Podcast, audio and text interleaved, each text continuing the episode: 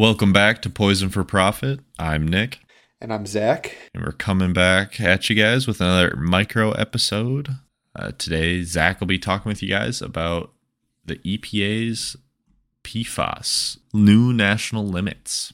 Yes, the EPA finally, well, a week ago, released their new national limits on PFAS in drinking water.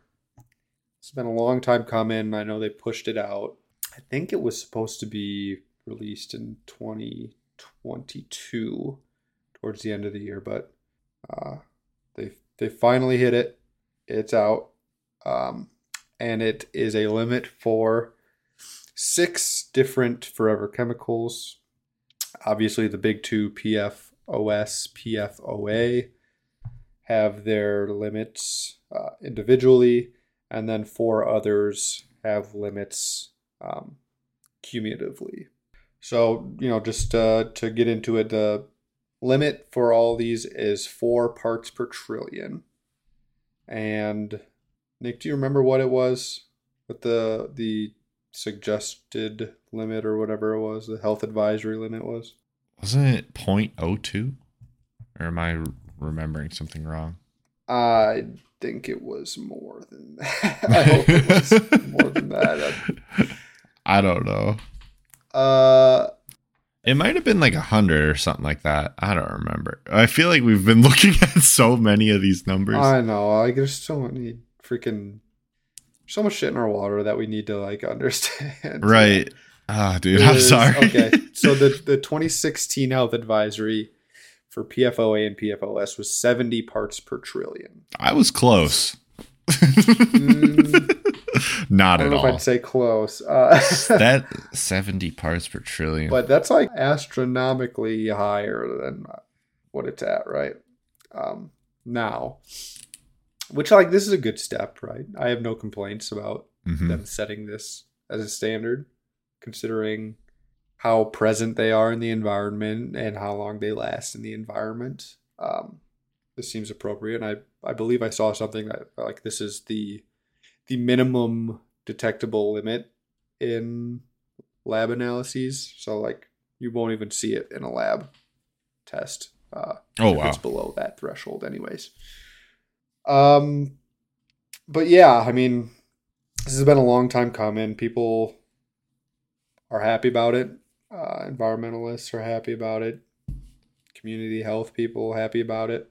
It's just now you know becoming actually getting those different drinking water systems monitored and then you know because i i, I have a feeling a lot of drinking systems are going to test beyond that four parts per trillion.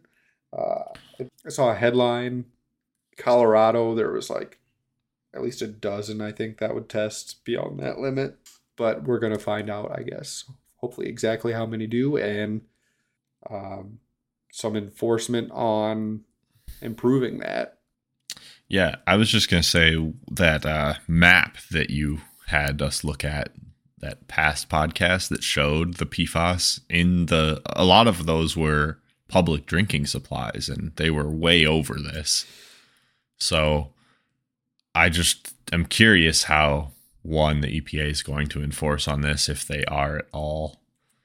Yeah, that It becomes just- the next step is is holding utilities responsible for cleaning this up and not letting it, hmm you know, get into people's drinking water. Um, they had a part of their statement. Um, they're hoping that this prevents thousands of deaths and reduce tens of thousands of serious PFAS attributable illnesses. Uh, and we've gone over some. Uh, cancer is a, is a big one, obviously. Um, I think Mhm. a lot of kidney damage and and uh, internal organ damage comes from this also. So, yeah, pretty important that these limits are getting put in place. And Yeah, I do think it's interesting uh, that it's taken this long long to actually get them to a significant level, and that the uh, EPA is actually saying how this is going to prevent thou- thousands of deaths, reduce tens of thousands of serious PFAS attributable illnesses. I mean, we've all known this. We've known PFAS are bad for quite a while now. We're just slowly understanding how widespread they've become. But we knew, I mean, they had a limit. And what was that? You said 2016? 2016, they came out with 70 parts per trillion as a health advisory. So, not really even a limit. It was not enforceable. Right. Right. So, but we recognized back then that these are bad uh, for people's health. But just now we're coming to the conclusion that we should, oh, we should maybe put a limit on these in the drinking water. It's not even in kind of like with what we talked about with that BPI, uh, where they're limiting the amount of PFAS in the packaging completely. So it's like this is great in the water. You know, you can trust that your water is safer.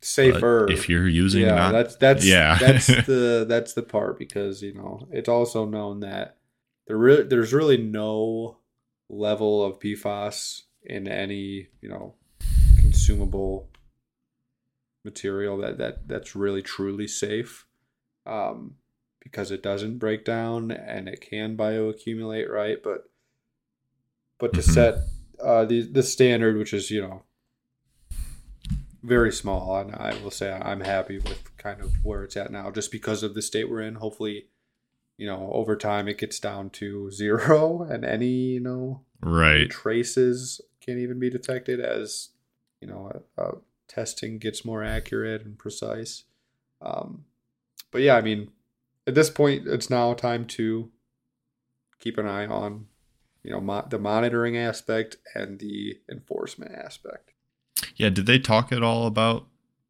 how they plan on enforcing any of this in this article? Um, they they really didn't go into any specifics. They're they're going to begin monitoring thousands of drinking water systems across the country, um, and this says for dozens of PFAS compounds. Even though you know now this limit really only applies to six compounds. Um, Hmm. so you know there's a little bit of maybe gaps there that need to be filled. Um, Yeah, I was gonna say, aren't there thousands of these PFAS chemicals? there's many more than yeah than are probably even known right uh yeah, to you know i mean regulators should always know what there are and and have a list but there's like thousands and thousands of them. So it's going to be hard to regulate all of them but uh and then you know through this infrastructure investment having better water treatment better filtration or, or whatever it takes to get it out of that the systems that provide people what they need to survive right essentially yeah. Seriously, uh, there's nothing worse than, I mean, a s- situation where you know you need water, but the water coming out of your your tap is contaminated. right Um, And I think that this is also coming along with more pressure to act on PFAS. So I think probably in the last year, there's been more pressure than ever to actually do something.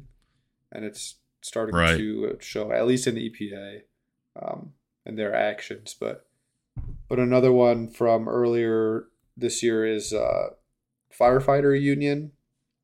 Uh, I think it's the the International Association of Firefighters is now urging um, that their gear be made um, with without PFAS whenever possible, and to um, you know get that out of certain things that they obviously need to to do their jobs.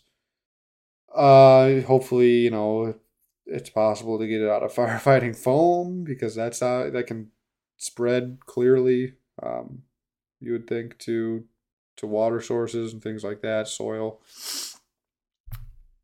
But yeah, I mean it, it's it's encouraging to see a growing awareness and a growing movement to get this out of the environment. Yeah, that's evidenced by you know 3M claiming that they'll stop manufacturing PFAS by 2025 also. we'll see if that truly happens or you know but even them saying that it's uh it shows that there's some you know pressure to do that. All right. And that is the end of this microsode. Thank you for listening. Uh, if you got any thoughts send them to us. We'd love to share those with the world give our thoughts on your thoughts. Uh, maybe get into a, a little debate. You can come on the show and we can uh, just Roast grill, you. grill you. yeah, I mean, no, but we'd love to hear from you. Socials are in the show notes. Did I say that already? Nope, nope. Socials are in the show notes, oh, as always. Follow us, posting clips on Instagram, and we will definitely have more content getting out there. But anyways, appreciate you listening. Nic, anything to add? I just look forward to our next episode on Thursday. It's going to be a good one. Talk to you next time.